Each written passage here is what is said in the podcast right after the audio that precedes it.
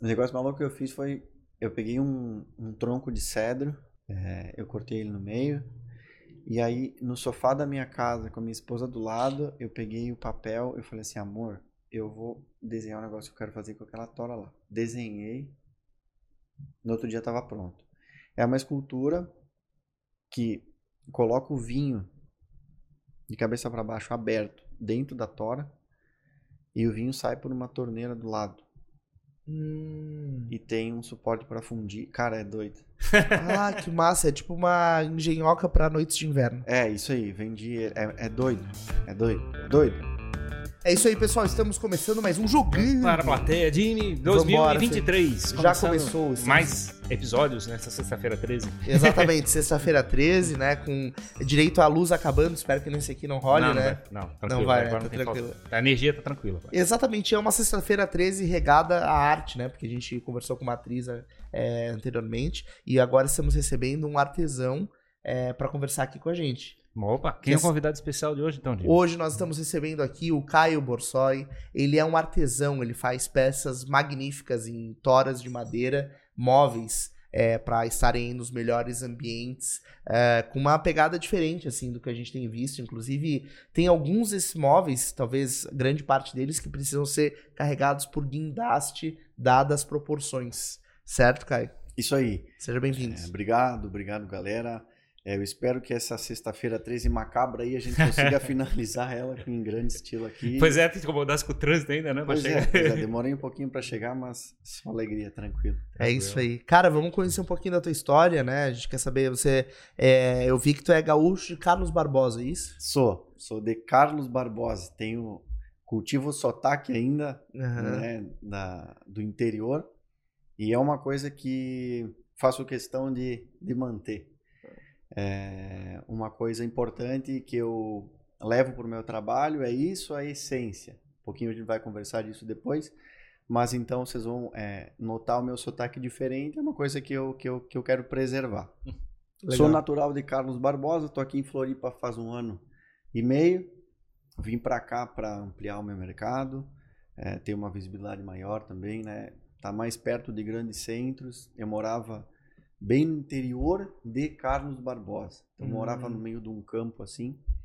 Então, para despachar algumas peças grandes, né, com o intuito de, de Brasil, ficava um pouquinho mais complicado a logística. Então, Claro. migrei para cá e, e- e isso já está sendo bem atendido. Tô bem As feliz. praias pesaram na decisão? Pesaram. pesaram. A minha esposa pesou muito na decisão, que quando eu vim não era minha esposa. Ah. Conheci ela na, no primeiro final de semana que eu, que eu entrei na ilha, eu conheci ela. Nossa, cara, que legal. Muito, muito louco. Era pra, era pra acontecer. Vim pra cá já decidido. Eu vim fazer uma entrega pro, pro Verdun. Legal. Eu, eu fiz a, a primeira loja dele lá. E quando eu A cheguei. Verdun Premium Meats aqui na isso aí, isso Rio. Branco. É. E chegando aqui, cara, eu tava junto no, no caminhão com o meu motorista. E chegando aqui tava um dia maravilhoso, assim, céu azul. E quando a gente tava chegando, assim, eu avistei aquele mar, aquela cidade. Eu olhei pro cara, eu falei, cara, eu vou morar aqui. Aqui é Naquele, naquela hora eu decidi. Tipo Uhum. assim, eu, né? Tava tudo resolvido na vida, tranquilo. Disse, não, vou vir morar pra cá. Conheci a, a Heloísa, minha esposa, naquele final de semana. E eu um ano e meio aqui, minha filha com 43 dias hoje. Nossa. Cara, que legal. Parabéns, parabéns. E um, Era pra ser. e um, e um ano e meio, muita coisa. Muita coisa incrível, assim, intensa. Minha vida é muito intensa, mas esse último ano e meio veio bem recheado. E como é que a arte surgiu na tua vida, assim? Como é que tu foi parar nesse mundo? Cara, eu sempre gostei muito de pintura, gostei muito de música, toco alguns instrumentos de samba, gosto muito de samba mais antigo, gosto de música nativista, então sempre, hoje eu consigo perceber que eu fui voltando é, meu olhar sempre mais para a arte. E o meu conceito de arte é um pouco diferente do que a gente vê hoje, que eu acredito que esse conceito esteja sendo um pouco modificado. Tá? Cada um é, vê de alguma forma, mas eu acredito que a arte está sendo meio é, relativizada demais. Então eu, eu, eu sempre gostei de umas músicas mais é, uma, uma uma letra bacana, né? Um contexto legal, que é bem natural do meu estado, do Rio Grande do Sul, a música tradicionalista. Sempre gostei de pintura, pintava alguns quadros, pintava azulejos sobrados da minha casa. E a madeira, cara, entrou na minha vida por uma necessidade. Eu trabalhava com a minha mãe, minha mãe tem uma empresa de alimento congelado e trabalhávamos eu e ela. E aí na crise de 2015 para 2016, ela chegou para mim e disse assim: Ó, oh, Caio, eu não vou mais conseguir pagar o teu salário, cara. Uhum. Imagino para ela o que tenha o que tenha sido difícil, né? E eu falei: "Mãe, fechou, tamo junto, eu me viro". E aí eu eu tinha um, um dinheirinho de reserva, eu comprei três ferramentas que não faziam sentido nenhum uma com a outra, mas eu também não tinha conhecimento nenhum. Enfim, me movimentei, fiz é, o negócio acontecer, comprei e comecei a arrecadar madeira é, descartada de obra. Madeira de demolição. Madeira de demolição. Madeira que não servia mais. Por exemplo, o pessoal fazia caixaria para fazer uma viga, para fazer alguma coisa. Depois descartava alguma coisa, eu ia lá com o meu carrinho, pegava, botava no porta-mala e levava para casa. E trabalhava na calçada de casa fazendo coisa, coisa assim, é, muito simples, com prego, um martelo e um serrote. Fazia, Sim. fazia o quê? Eu fazia pequenos aparadores, pequenos bancos, mas eu não tinha técnica alguma. E eu sou, e eu sou muito de, de testar coisas. Eu sou curioso, sou meio chato assim para isso, então eu vou fazendo e vou aprendendo. Eu tenho, graças a Deus, eu tenho a facilidade de aprender rápido as coisas, principalmente manual. E aí comecei assim, comecei vendendo o primeiro móvel para minha mãe. Uhum. Ela comprou meu primeiro móvelzinho para me dar um incentivo. E aí comecei a vender para vizinho, comecei a vender para o pessoal do outro bairro, comecei a vender para outra cidade. Hoje eu estou quase em todos os estados do país Nossa. e também fora dele. E o que, que, legal, que, é, o que, que era que você tentava é, construir? Era uma coisa que fosse útil ou tinha uma, uma, uma um design? Ou tinha, o, que, o que é que estavas buscando? Na minha cabeça tinha o design mais incrível do mundo, mas hoje eu percebo que era uma coisa sem técnica alguma e reta, assim. Mas o que faz sentido é, é o sentimento e o empenho que eu colocava naquele móvel. Uhum. Então, assim, é eu, eu, não vendia apenas um móvel pelo design uhum. dele.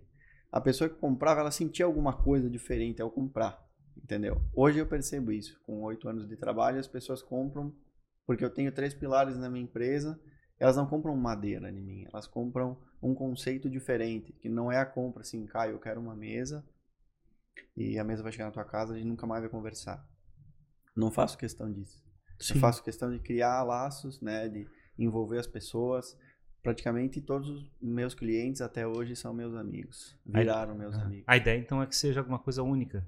Exatamente. exatamente. É, a gente entende com utilidade, tipo, uma mesa é para poder botar os pratos, para poder comer, uma cadeira é para você sentar. Quer dizer, uhum. então você está buscando a utilidade, você está ficando só naquele, na funcionalidade que está tá sendo construído. Isso. Mas como é a peça usada, como é o aspecto é, do, do, design, o aspecto de, como é que é, de pintura, verniz e coisa parecida, vai mudar aquela linguagem está sendo daquele elemento. Uhum. Já tinhas esse olhar desde o começo? Como é que. Hoje eu percebo que sim. Não tão aprimorado, porque eu não tinha técnica. Uhum. Mas o olhar, eu nasci, eu hoje mais velho e, e vendo as coisas que foram e tudo que eu estudei, eu percebi que eu já visualizava algumas coisas diferentes do que o lixo descartado na obra.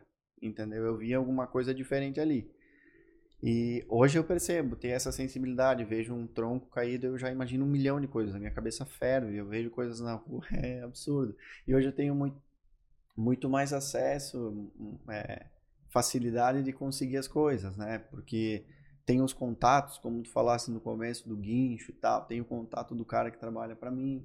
Então é tudo muito fácil hoje. Tem uma árvore lá de 30 toneladas, eu imagino fazer um, uma escultura, eu ligo pro cara, ele pega, enfim, coisas claro. mais fáceis. E o que, que tens feito com a madeira? Tens escavado? Tens é, cortado? O que, o que é o trabalho de construir a peça? Então, eu dificilmente eu consigo pensar assim, não, é, eu vou fazer uma peça semana que vem. Eu não consigo fazer isso desde o começo. Eu preciso visualizar alguma coisa ou, por exemplo, tô aqui na sala de vocês, eu vejo um copo assim diferente com um design diferente que eu gostei já desperta alguma coisa no meu cérebro que eu posso fazer isso com madeira, um detalhe do copo. É um negócio estranho que eu não sei explicar. E uma mesa de podcast, será que sai? com certeza pra fazer uma baita de uma mesa. Mas é, a gente fica às vezes com inveja das mesas de podcast, que tem uns podcasts que usam uma mesa é... gigante, assim. É, Na, exato. Nessa sexta-feira 13 nós vamos solucionar tudo. Legal, legal.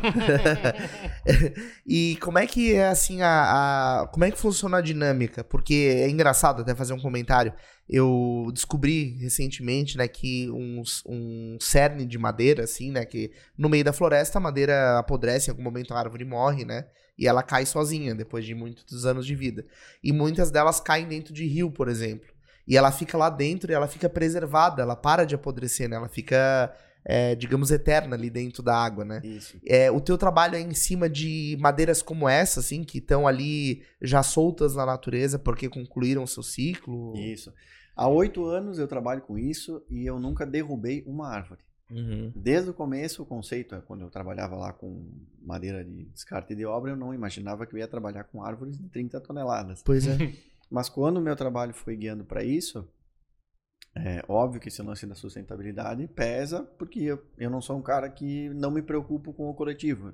Pelo contrário, me preocupo muito, mas não fico fazendo alarde, não gosto. Eu gosto de fazer minha parte, preservar e não contar para ninguém. Sim. É, então, eu trabalho com árvores caídas de modo natural, fim da vida orgânica, e também com árvores de manejo, de área de manejo florestal. Áreas de manejo são o seguinte: áreas dentro da Amazônia, determinadas é, por metragem, Dentro dessa área, tu pode tirar uma quantidade de madeira numa, numa época específica do ano. Quando acaba essa época, tu tem que sair dessa área, tu tem que replantar. E essa área não pode ser tocada durante 25 anos. Hum. Para ela brotar, enfim, para a natureza fazer o seu ciclo.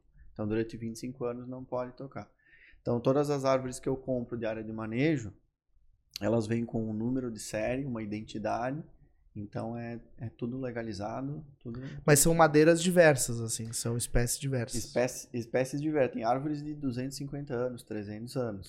Nossa, cara. É, muito. Essas que tu comentou no, no começo, que caem dentro de rio, tem árvores de 1500 anos. Cara. A, água preserva. Eu e tu já, tu já trabalhou com uma dessa? Recentemente eu fiz uma árvore de canela, estava enterrada num rio. A coloração dela muda por causa enfim, das ações da água, do barro e tal. A canela é bem, é bem escura, né? Bem marrom, né? É, isso. A peroba é mais amarelinha. Isso aí, isso aí. Mas conta um pouquinho mais da técnica, então, porque eu estava falando um negócio quando é, usa a ferramenta para poder debastar, é, é, que abrir, digamos, a madeira, desbastar é, mas que tu tá talhando ela, né? Uhum. É, quando você chega e corta, você está separando em duas peças. Uhum. É, e aí você tem que chegar e usar prego, alguma coisa assim para poder, o parafuso, para prender uma peça na outra. Uhum. Eu sei que eu, tem muita artista que fala assim, eu quero uma peça única, que não pode ter emendas e não isso, sei o quê. Isso, isso. Como, é que, como é que tu trabalha essa, essa, essa arte? Dependendo, quando, por exemplo, assim, uma mesa de podcast, tá? Uhum. Uma mesa nessa largura, existe uma prancha única, sem emendas. Sim. Uma tábua inteira de uma árvore gigantesca. Mas existe tábuas coladas uma do lado da outra para chegar nessa dimensão. Então vai muito do que o cliente busca. Eu não gosto muito de fazer união de madeira, não, esse é, não é a minha preferência de trabalho, porque eu gosto de coisas únicas, inteiras, assim, impactantes. eu gosto mais dessa pegada assim. Quando tem que fazer alguma coisa, faço, mas não é muito, não é muito. Eu, eu falei do guincho porque eu vi um trabalho teu recentemente que eu acho que foi para uma loja de móveis assim é, que era uma, uma mesa associada a uma, uma bancada de, Uhum. de cozinha. Isso. E aí ela inteira com a árvore descendo, assim, né? Ela é arredondada na ponta. Uhum. O que, que é aquela? Que árvore é aquela? O que, que foi esse trabalho? Isso é um É uma peça gigantesca, É. assim. Isso, a gente chama de mesa cascata. Hum, por conta dessa caída dela. Hoje está febre no Brasil. Essa madeira chama pequi. uhum. É Pequi de Goiás. É isso aí, Uhum. vem, vem dessa área. Tem, são três, três tipos mais conhecidos do pequi, o amarelo, o preto e o rosa. E esse em questão que tu, que tu vistes é o preto. É o mais requisitado, assim, pela coloração dele. Os outros não variam muito, mas esse é o, é o mais bonito. Essa curva da árvore significa que é a mesma peça inteira. É, ela chega quadrada para mim e eu vou fazendo aquele arredondamento com as máquinas, com motosserra, enfim, para dar aquele detalhe mais leve para a peça. E, e qual é o peso desse negócio? Porque eu vi que era um guincho enorme. É, essa aí não pesou muito, pesou uns 700 quilos. Porra, não pesou muito. Imagina que pesado. Ô, Ferrari, eu tenho que arrastar a mesa lá em casa, tu não quer me dar uma ajudinha? o pessoal da limpeza fica doido, que não tem como tirar do, do lugar. Porra, É mas- definitiva, né? É, É uma instalação definitiva. Mas a gente passou rapidinho, assim, como é que foi, tipo assim, você passou por uma experiência de, como é que é, de criar e começar a vender é, pra gente próxima. É, aquilo lá parecia meio um hobby ou já tinhas visto assim, cara, vou- minha vida vai ser isso? Não, não sabia. Não sabia. Eu, eu acho que a minha vida sempre foi muita, muito tentativa de algumas coisas que eu me sentisse seguro e, e bem. Eu prezo muito a qualidade de vida, mas é, precisa me dar resultado, né? Não posso ter só qualidade de vida sem resultado, senão não dá certo. Então, quando eu fui vendo que eu tinha qualidade de vida, eu fazia uma coisa que eu me divertia, e isso poderia me dar condições de levar uma vida do jeito que eu queria, aí eu comecei a levar mais sério. Comecei a focar mais, comecei a fazer algumas estratégias para direcionar Fabricar uma marca, um, é um Isso, brand. Isso aí, isso aí, isso aí. Até eu lancei um curso faz pouco tempo, que é como agregar, como, como agregar valor à sua marca pessoal. Que eu Uhum. trabalho oito anos sozinho, eu assino todas as peças que eu faço. Hoje eu tenho mais de duas mil peças confeccionadas diferentes uma da outra Uhum. nesses oito anos. Diferentes uma da outra. Dificilmente replico peça, raramente replico. Tens, Uma- tens arquivado em foto, coisa assim? tenho, tenho tudo, tenho tudo. E Então, quando eu percebi que isso poderia é, ser um diferencial e, e me dar as condições que eu queria, eu fui me aprimorando, estudando mais. Né? Hoje a gente tem acesso à internet, a, a muita coisa, é, paga e não paga. Então, eu me foquei nisso, né? Eu não gosto de quem dá desculpa, de coisas, porque hoje com isso aqui é possível aprender tudo. Aprender tudo. Então, Deus colocou uma oportunidade na minha vida e eu abracei, cara. É. E o que, que, o que que buscavas na internet para aprender sobre esse assunto? Milhares de coisas, milhares. Por exemplo, é, no começo eu não sabia como unir duas madeiras.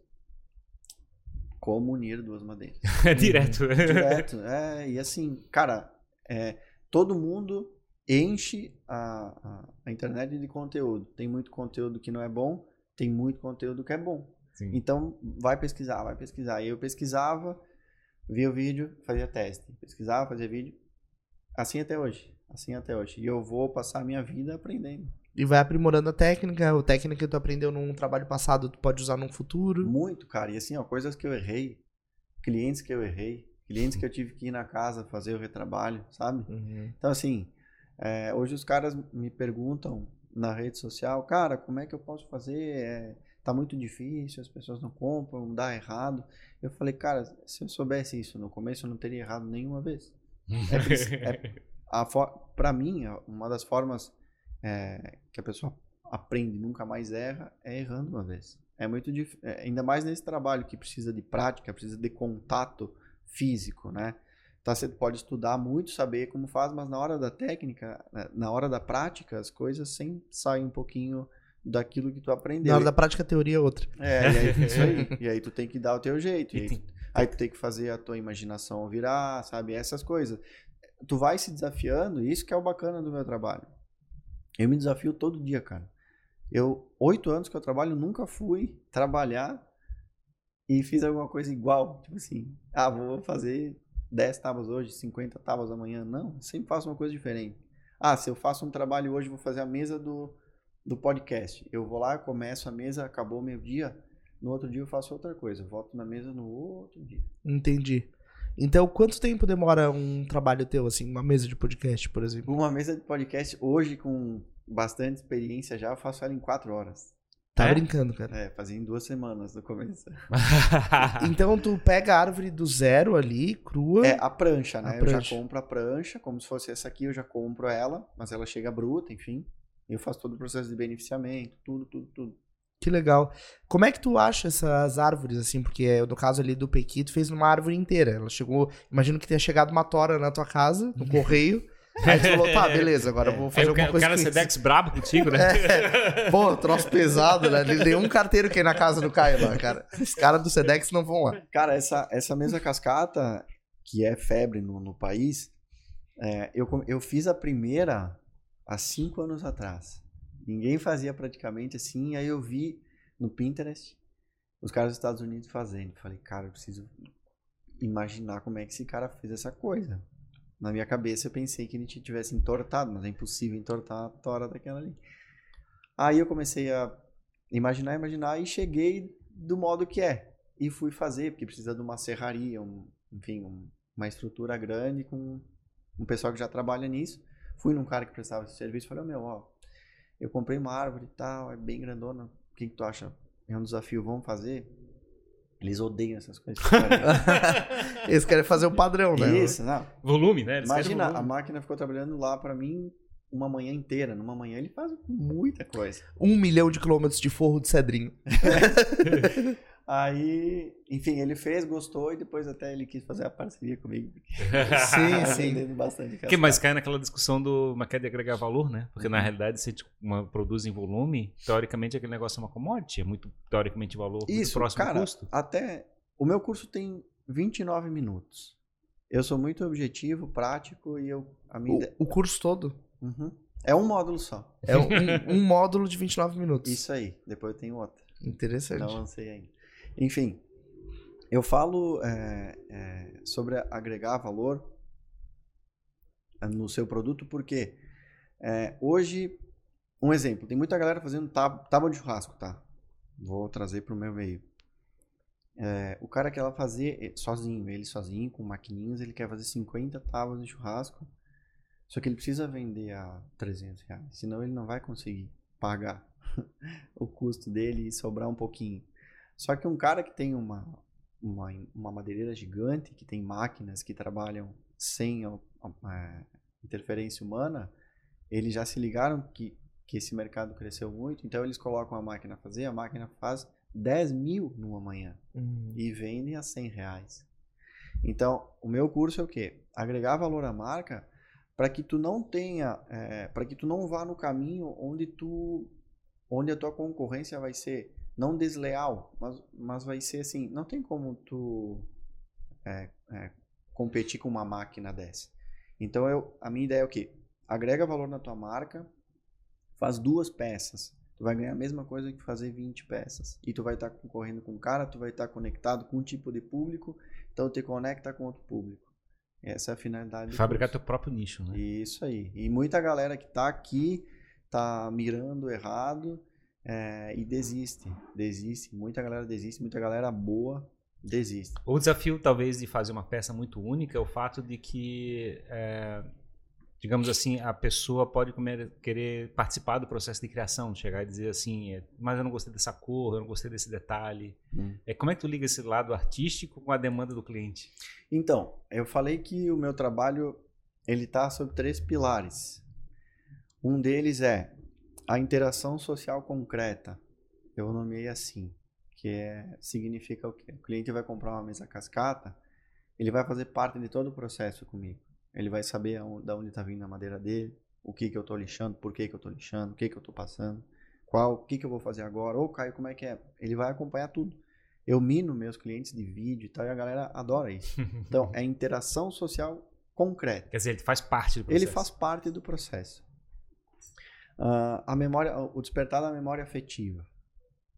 É, a memória afetiva, no, no, meu meio da madeira, todos os clientes, todos, 100% até hoje, têm alguma ligação com a madeira na casa da avó, na casa do pai, antiga. Então a madeira, ela te leva para uma lembrança simples, com um momento simples, com coisas que eram muito legais e às vezes a gente está muito distante de coisas assim. Então esse é um outro pilar. E o terceiro é a espiritualidade, que a gente sempre acaba falando disso com, com todos os clientes. Então, quando o cliente faz parte disso, é ótimo. É ótimo, porque ele vem com uma ideia, ele insere a ideia dele. É claro, eu vou fazer do jeito que vai ficar perfeito, porque eu já sei o gosto dele. Mas eu dou um jeito de receber a mensagem dele, agregar, explicar, sabe? Então, é um trabalho é, coletivo. E isso, realmente, para todas as pessoas que eu vendi, é, não tem preço. Ô, Caio, uma pergunta, cara. No, no processo criativo ali, artístico, é, muitas vezes o artista ele produz uma obra que é o que ele entende que é o ideal do que ele quer passar de sentimento naquele projeto. E depois alguém se apaixona por essa obra e compra, porque se identifica. Uhum. Quando o teu cliente participa do processo, isso não atrapalha o teu, teu, teu, tua jornada criativa, do tipo, ah, Caio, tem como lixar mais ali, ou, né, dá, dá duas marteladas mais pra direita, bota um prego a mais. Uhum. É, isso não, não, não é, estraga a vivência que tu tá tendo na construção daquela peça? Não estraga. Não estraga por quê? Porque eu agreguei valor à minha marca. O cara que compra comigo, ele acredita em mim. Ele confia em mim. Então eu digo pra ele assim, cara, olha só. Ele diz assim, Caio, lixa mais um pouquinho aqui. Eu falei, cara, olha só. Eu explico pra ele que lixar ali não vai fazer sentido nenhum. Então eu passo a segurança para ele. O cliente, quando ele faz um, um, questionamento, ele tá com uma dúvida, ele tá inseguro de alguma coisa. Se tu passar segurança para ele em, em, em, qualquer setor, ele vai ficar tranquilo. De modo algum me atrapalha. Sempre é, recebo as mensagens e as ideias dos clientes, mas o legal é que eu consegui criar isso, né? Já uns quatro anos para cá. O cliente compra e diz assim, cara, confio em ti. Porque, por exemplo, agora, eu tô indo para Brasília semana que vem. Eu um cara fechou um trabalho comigo, gigantesco. Ele nunca me viu na vida. Uhum. Nunca me viu na vida. Ele falou: Cara, eu sigo o teu trabalho há muito tempo. Uhum. Eu fiz a minha casa nova e eu quero peças tuas. Ele nunca tinha conversado comigo, cara. Legal. E aí, aí eu fiquei pensando assim: Cara, o cara tá confiando em mim uma quantidade grande de dinheiro, né? A confiança. Só na palavra. Não fizemos um contrato. Uhum. Só na palavra. E aí a gente cai nisso. É, eu consegui construir seriedade, honestidade é, e, e, e, agregar é, muito esforço no meu trabalho, porque eu estudo bastante, todos os dias, sempre procuro inovar alguma coisa. Então isso no resultado final faz diferença e o cliente fica muito tranquilo. A gente fica brincando da parte da logística, do SEDEX e coisa parecida, a gente está falando de 700 toneladas. É, você tenta produzir 700 próximo. quilos. 700 quilos, é. 700 toneladas Mas, é, mas que é, o- é mais fácil produzir próximo do cliente? Ou é, mas que é, tu tem que sempre produzir no, no teu ambiente é, que fique tranquilo para produzir, aí transportar é o, o problema do transporte? Como é que tu lida com isso? É mais fácil produzir no ateliê, que é um, um galpão bem grande, eu tenho todo o maquinário, do que deslocar todo o maquinário para o local. Eu fiz uma peça de 30 toneladas, que era uma árvore inteira, para um cliente meu lá em Garibaldi, pertinho de Carlos Barbosa. Enfim, a árvore é, tinha caído, e ele disse assim, cara, essa árvore é muito antiga, e eu não quero, não quero que se perca, né? Aí eu disse pra ele, então tá, então eu vou fazer o trabalho. E aí desenhei lá, ele confiou em mim, ele disse assim, cara, confio em ti, carta branca. Aí eu fiz uma, uma escultura com bancos e tal. E aí ele adorou. hein? 30 toneladas não, não teria como. Tu chegou a Mexer. mover ela do lugar que ela caiu ou tu fez um... Eu movi com uma reta escavadeira de 22 toneladas que, que ficou é, empinada, não conseguiu. A gente teve que arrastar a peça. Foi uma, uma loucura assim o que a gente fez. Tu tem, tu tem algum Bem- especialista em transporte de, tona- de coisa pesada? Cara, eu vou, eu vou conhecendo caras assim que trabalham com máquinas gigantescas, né? Agora vai, vai ficando muito mais fácil. É um pessoal que presta serviço para mim aqui, que é da minha confiança também, erguem peças pesadíssimas. Mas essa de 30 toneladas até hoje foi a mais pesada que eu fiz.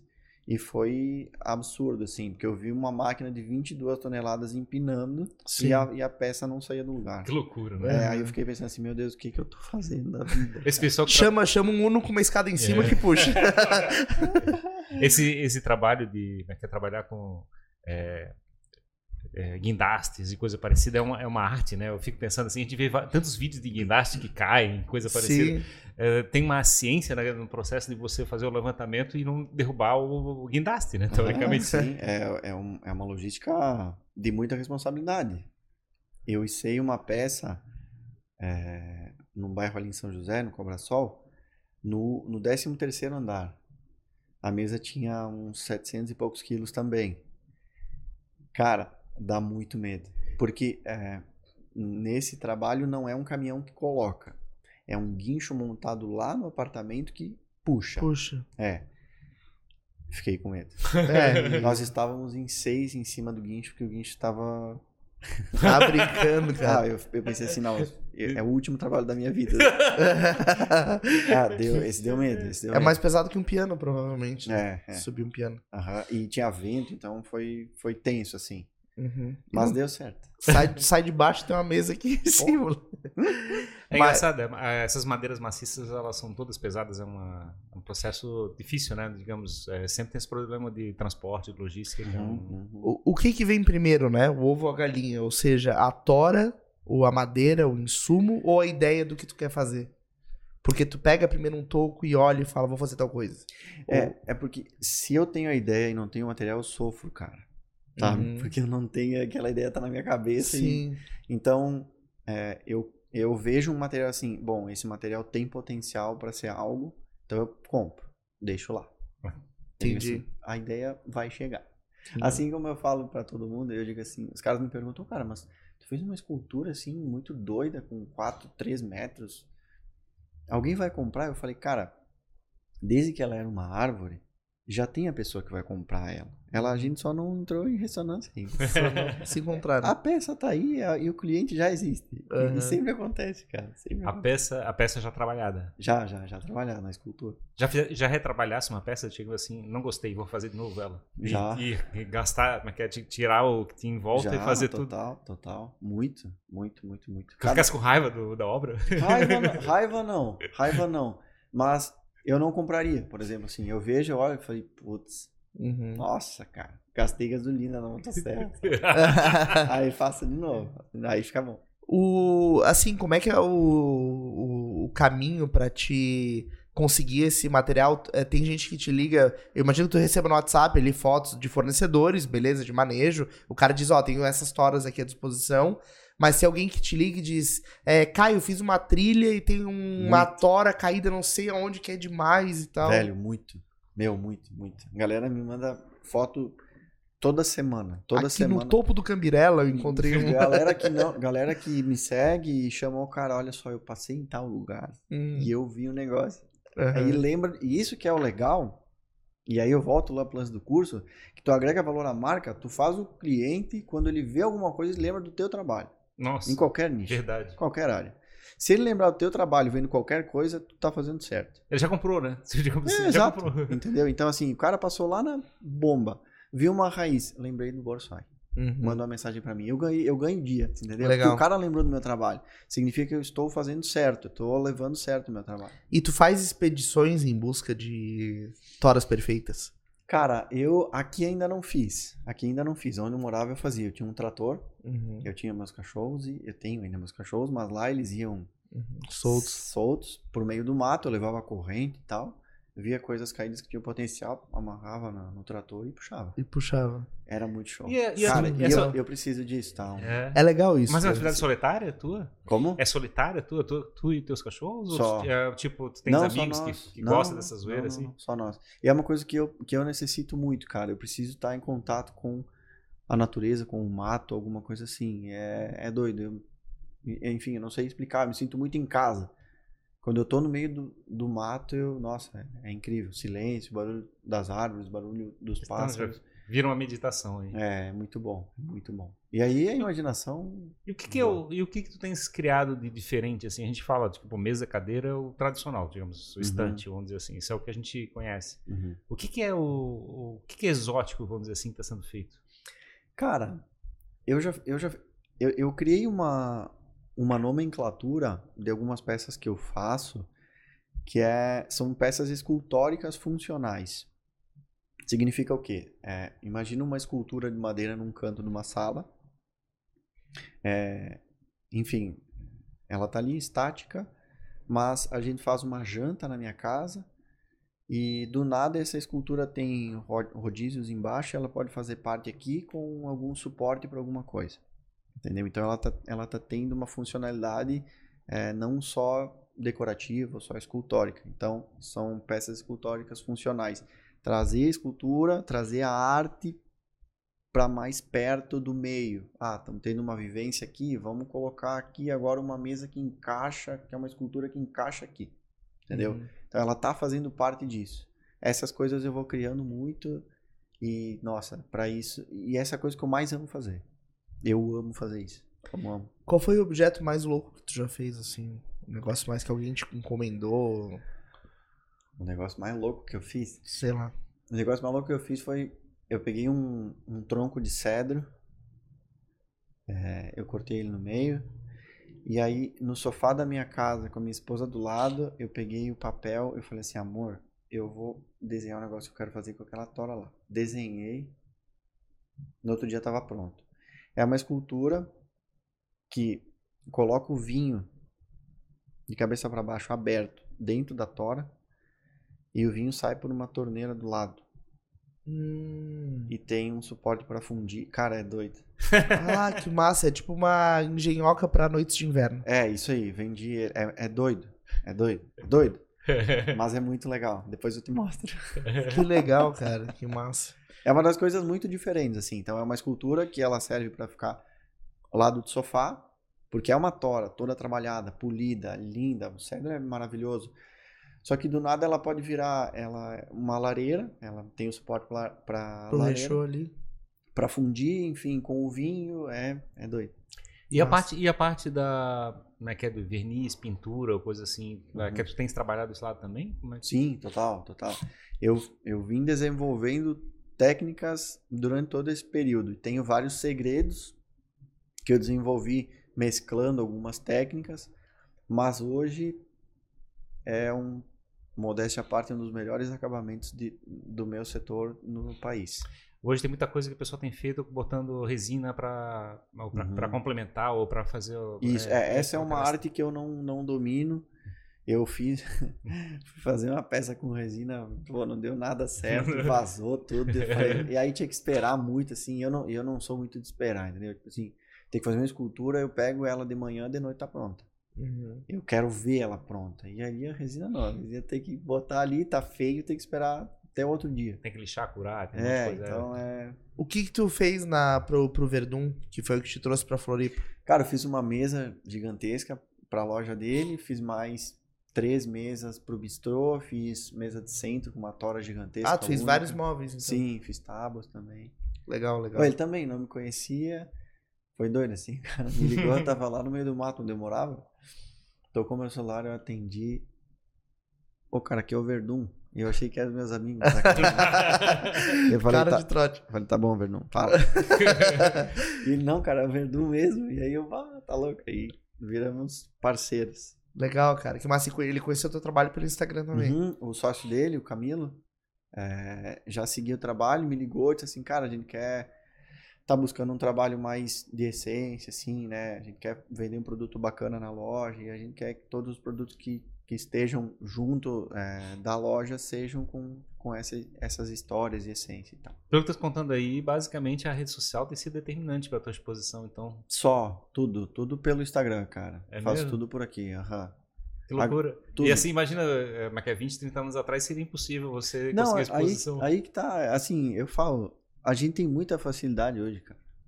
É muito fácil, né? É muito fácil. A pessoa, a pessoa que fala que, que não tem o que fazer, tá sem oportunidade, ela, ela, ela tá no estágio que ela tá porque ela quer. Porque hoje toda, todo mundo tem um plano de internet, todo mundo pode criar uma conta no Instagram e todo mundo pode vender qualquer coisa no Instagram. Só depende da pessoa. Isso aqui é uma ferramenta que ela, ela te impulsiona ou ela te enterra. Uhum. Entendeu? E aí depende da tua escolha. Pra mim, me impulsiona muito. Entendeu? Eu usei dessa forma. E, enfim. é, Cada um com a sua desculpa. Claro, claro, com certeza. Não, legal, cara, muito, muito massa ver isso, porque é, uma, é um processo de transformação, né? A gente caminhou na, na humanidade para o uso de muitos materiais sintéticos, né? Uhum, Industrializados, plástico, uhum. é, polímeros, sei lá, milhares de coisas. E na verdade a gente tem na, na madeira um algo é, perene, durável, bonito, Uhum. é, que de certa maneira conecta a gente com a Isso. nossa própria origem. Isso. É, essa memória, cara, essa memória não tem preço. Eu lembro da casa da minha bisavó quando eu falo em madeira. Porque era a casa toda de madeira. Eu, eu, eu, eu recordo do cheiro que tinha na casa. No inverno a gente entrava, tinha aquele cheiro de fogão a lenha, aquela fumaça que ficava dentro de casa. E, e assim, é uma memória pra mim muito forte e me, e me leva para coisas legais, coisas boas daquele tempo. E para todos os clientes que eu trabalho, é bom, eu entreguei uma peça no Campeche, uma mesa cascata, para um cara que virou meu grande amigo. É, quando eu entreguei a mesa para ele, ele começou a chorar. Uhum. Muito. Ele falou, cara, meu pai tá aqui. Que loucura, Uhum. cara. Aí, imagina, eu sou muito emotivo, eu já comecei Sim. a chorar também. Então, assim, é, ali tá, ali tá, com, tá cumprindo o meu propósito do trabalho. Ah, ganhar dinheiro é ótimo? É ótimo, tem que ganhar. Mas se eu entregar só ganhar dinheiro e o cara não sentir nada, pra mim não serve. Entendeu? O cara, o cara foi incrível, assim, foi uma, um sentimento muito legal, porque eu despertei nele uma memória. Ele sentiu, viveu, foi absurdo. Foi absurdo. E é, e é isso aí, cara. As coisas é, ficaram muito rápidas no mundo. Como falei, tem muita facilidade, as coisas são ótimas, são boas, né? Mas as coisas às vezes ficaram muito, muito, muito rápidas. Hoje, Sim. é, tu, tu quer comer alguma coisa, tu não precisa sair do teu sofá. Tu pede, o cara entrega na porta. A gente não sabe mais quem faz, quem fez, como é que foi feito. Às vezes a gente tem vontade de pegar e sair lá para um restaurante que é a senhorinha fazendo a polenta na panela de ferro para ver ela fazendo. Claro, e claro. paga super caro. Sim. Porque é essa memória. Então as coisas ficaram tão rápidas, as pessoas se desconectaram tanto das coisas mais simples, que o simples hoje está valendo muito. É, É, o- Tem que a gente aprender a parar, né? Reduzir a velocidade. A gente tem que. Mas que tá tudo tão acelerado que a gente vai ter que chegar e puxar o freio de mão. de vez É, em quando. ver- é, na- é isso aí, é usar de modo positivo. E saber quando isso está fazendo mal. Entendeu? Porque isso aqui é uma maravilha. Isso aqui é uma, é uma bênção. Foi entregue para nós, para a humanidade, para usarmos o bem. Então cabe a nós levarmos para o caminho do bem. Podcasts é, com assuntos bacanas que elevem as pessoas, né, que façam as pessoas pensarem, estão fazendo um- uma Florianópolis melhor, um estado melhor, um país melhor. Se você ti- tivesse criado um podcast para falar bobagem, entendeu? É a mesma ferramenta. O intuito é que é diferente. é que às vezes o de bobagem funciona, hypa, né? É, é. Então, É isso aí. É, às vezes é uma coisa que, do jeito que sobe rápido, some rápido. exato, Uhum. Então as coisas não ficam mais. exato. É, É. na verdade é o que a gente acredita, né? O, até a gente fala isso. O nosso trabalho tem um foco diferente, a gente sabe que é um caminho mais difícil, mas a gente tem a certeza de que com as pessoas que a gente consegue tocar e alcançar, a gente tem uma conexão verdadeira. Isso. Não é algo efêmero, né? Isso. Passageiro. E, e, cara, trazendo para esse contexto, o curso que eu lancei, eu falo que as pessoas que querem um produto top, que querem ouvir um podcast de qualidade, eh, elas estão sedentas de pessoas que façam podcast de qualidade, que façam madeiras de qualidade. Claro. Entende? Porque hoje tem muita coisa básica, muita coisa rasa. O que, que é, o que que é o curso que é, tem sido oferecido pela internet? O que, que é o curso? É, tá, na, tá no Hotmart e, Uhum. e aí eu vendo por lá. Eu já tinha feito um na pandemia. Eu fiz um na pandemia com o intuito de que a galera que perdeu o emprego, é, eu queria que o cara era, acho que 29 reais, não lembro quanto é que era o valor. Eu ensinava o cara a revitalizar tábua. Eu pensei assim, cara, eu vou ensinar o cara a revitalizar a tábua, porque se ele perder o emprego e ele revitalizar a tábua para os amigos, ele tem grana para seguir a vida dele. Então foi com esse intuito. Eu lancei esse aí, vendi bastante também, foi bem legal, era bem curtinho, ensinei as técnicas, passava custo, onde comprar a máquina, pegar emprestado, alugar, enfim, dei toda a barbada. E foi esse aí o primeiro. E esse outro que eu lancei, eu gravei no galpão sozinho, no celular. Me comprei um microfone e fiz. Legal. Porque eu achei que, que, que muita galera boa desiste e muita galera ruim fica. Exato. Entende? Então, os- quem é bom não pode desistir. Porque é, o mundo precisa de pessoas boas em todas as áreas. Senão os ruins vão tomar conta. Tu não pensa em ter uma série. Eu fico te ouvindo falar, né? E eu de vez em quando assisto aqueles programas, é, tipo. Máquinas Mortais, né? Que são aquelas essa guindaste gigantesca que o Ferreira comentou. Tem o Desafio Sob Fogo também, né? Das lâminas. E o teu trabalho tem muito isso, né? De ter essa pegada de entretenimento, assim, né? Uhum. Eu- As pessoas ah, imagino que gostariam de ver uma série de um cara num- show. É, o cara fazendo uma mesa, né? Pegando uma Aham. tora, arrastando com uma retroescavadeira. É um negócio legal, né? É, essa imagem mental que você fabricou de pegar uma corrente, amarrar a árvore, carregando aquela árvore num. É, naquela O Dudu tá louco pra ver um trator empinando. o trator dando grau aqui, que não consegue puxar. Ô, cara, eu. é, eu ministro workshops também. Eu ensino as pessoas a fazerem o trabalho. É é uma vivência que elas têm no ateliê. Agora aqui em Floripa eu deixei um pouco de lado, porque eu tô com muita demanda de trabalho, mas lá Tem uma menina de 43 dias, né? tem. Agora que é mais importante dedicar agora. Aí eu tinha. Lá no sul eu, eu tinha a, a empresa num, num galpão, um galpão antigo, numa cervaria antiga. Então era, tinha muita história aí. O que eu fazia? Eu fazia eu, fogo de chão, eu fazia café, café de cambona, que é um café tradicional dos tropeiros do Rio Grande do Sul, que tu coloca um brasão dentro pro café passar. É todo um lance assim de, de coisas da cultura. E eu fazia isso, a galera enlouquecia, enlouquecia o cara, eu quero ir aí. E, Uhum. e iam lá pro workshop pra ter a vivência de sentir esse negócio, de botava as pessoas no trator, vamos lá buscar. E fazia os caras trabalhar, cara. Não Aham. era moleza, não. Fazia mesmo, fazia o que eu faço. Claro, né? Eu dizia, ah, agora eu vou botar a motosserra na tua mão pra tu só sentir como é que é. Mas a galera, meu, e, e era incrível. Todo Sim, mundo é um- fez amor. Imagina, a gente, a gente é criança de apartamento, né? Literalmente, a gente não sabe nem como é que é isso. O leite vem da caixinha, né? Todo mundo isso, sabe disso. Isso aí, óbvio. óbvio. Não, e lá, lá, todos os meus amigos, meus melhores amigos são agricultores. Moravam nos arredores ali. Tem vaca, né? Tamo de leite. E o que eu fazia? Quando eu fazia os workshops, eu levava o cliente no final do workshop uma, uma vivência na fazenda do cara. Uhum. Aí lá ele colhia o morango, aí lá ele colhia a couve. Sabe, ele via como é que tirava o leite. Cara, os caras enlouqueciam. Aham. Enlouqueciam, enlouqueciam. Muito legal. Que massa, cara. Muito, muito legal o teu trabalho. É, o que que tu tem focado, assim, atualmente? É, qual é o direcionamento que tu tá dando pro teu trabalho? Tu tem dedicado mais atenção às pessoas que entram em contato contigo pra ter encomenda?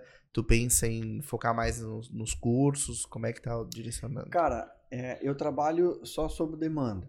Então, assim, é, para mandar vir numa mesa lá do Pará, né, é, gigantesca, é, eu tenho que já ter ela vendida.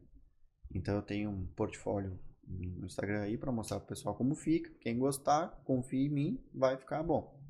Mas é, a minha ideia é o que, cara? Eu quero dar uma focada mais no online, que eu consigo atingir, obviamente, mais pessoas.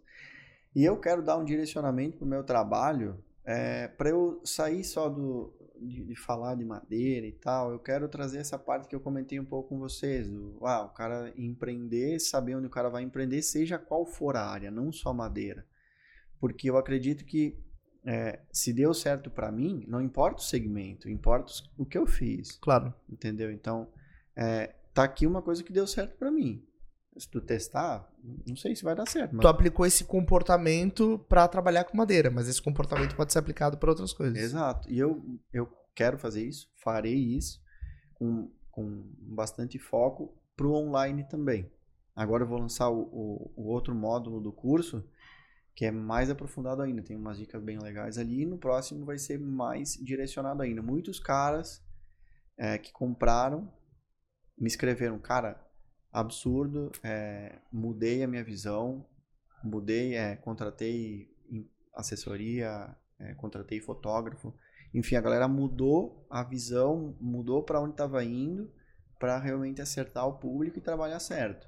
Porque se tu trabalha para o público errado, esse público ele é expert em te fazer desacreditar do teu potencial. Entendeu? Não adianta vocês, é, sei lá, vocês falam sobre receita de bolo. O podcast de vocês é só sobre receita de bolo. Vocês vão chamar aqui uma, um cara que canta funk. Não tem nada a ver o negócio. entendeu? Vocês vão estar vendendo pro público errado. Uhum. É, o nosso, o nosso apelo tem muito ao lado da, da transformação que ele está fazendo na vida da própria pessoa e das pessoas em volta dela, né? Então, a Isso. gente, a gente tem conversado com músico, tem conversado com dono de restaurante, é, dentistas, advogados, é, empre- empresários, empreendedores de startup, e a gente tem sempre buscado essa energia da pessoa de chegar e fazer essa transformação da sua realidade, né? Nas coisas que estão sendo feitas. Que eu acho que é um troço bacana, né? Que, eu- que eu acho que a gente tem que fabricar essas referências para as pessoas Isso, se cara. espelharem. Exato, porque assim, Pô, eu, eu sou meio. Eu gosto de estar sempre em movimento. Se eu, se eu ficar fazendo só madeira, pô, legal. Madeira é bacana. Mas é um desperdício eu ficar fazendo só isso o resto da vida, entendeu? Sim. Eu preciso fazer mais coisas. Seja, sei lá, lançar um curso para ajudar uma pessoa a pensar. É isso, é, é tu ir plantando coisas, tu mudando o teu meio aqui no bairro, aqui em Floripa, aqui no estado. Cara, se todas as pessoas pensassem assim, todos os meios estariam melhores. Sim. Eu acredito nisso. Então é bem como tu falou, é bem isso aí. Show de Show bola. de bola. Muito legal, cara. Obrigado pela tua vinda aqui, né? Por é, nos, nos passar essa energia boa de enxergar as coisas de uma outra maneira, né? Mostrar que é, às vezes um, um trabalho, a, maneira, a vida que você pode construir tá diante de, de ti, né? Tu entendeu que no teu contexto, Sim. de onde tu morava, é, o que tu tinha à tua disposição te Uhum. permitiria construir a tua própria vida. Uhum. É, deixa os seus canais em redes sociais pro pessoal te seguir, acompanhar, né? É o Instagram? Tem, tem É o? Instagram. O Instagram é K Borsoi Atelier. K mudo, sem o A. É, sem o A. Tá. K Borsoi Atelier. Mas colocando Borsoi, já vai puxar aí o primeirinho. Tranquilo, a Legal. gente bota o arroba no, no perfil Isso, do. vai estar o link aqui na o link descrição também. descrição. Isso, é. isso, isso. Beleza, Show de obrigado. bola, isso aí. Muito obrigado. Eu que agradeço a oportunidade, fiquei muito feliz. Gostei de trocar. É, Sabia que não falaríamos só da madeira, e isso me deixa muito feliz, porque, assim como tu me perguntou, esse é um caminho que eu quero aprofundar mais, falar, é, conversar de outras coisas e poder ajudar o máximo possível quem quiser ser ajudado. É isso aí. Boa. Isso é muito importante. Então é isso aí. Você que quer ser ajudado, né? Inscreva-se no canal do Jogando Pra Plateia. É, conheça a história inspiradora dos mais de 260 convidados que nós já recebemos por aqui. É, nos siga lá no Instagram, em arroba Jogando Plateia, pra acompanhar os cortes, acompanhar todos os conteúdos aí que a gente distribui, né, Ferrari? É isso aí, gente. Os nossos parceiros também. Agradecer ao Lid Santa Catarina, ao Davi Paes e Lima. Nosso grande parceiro aqui da assessoria de imprensa da Jogando pra Plateia. Exatamente. E também a doutora Rebeca Reisen, do podcast Pink Talks, sobre saúde feminina. Se você ainda não conhece, vá lá no canal da doutora Rebeca e aproveite esse conteúdo incrível. Certo, Ferrari? Feito. É isso aí, Obrigado, muito obrigado e até o próximo episódio do Jogando. Para a plateia. Valeu. Alô. Obrigado, gente. Falou.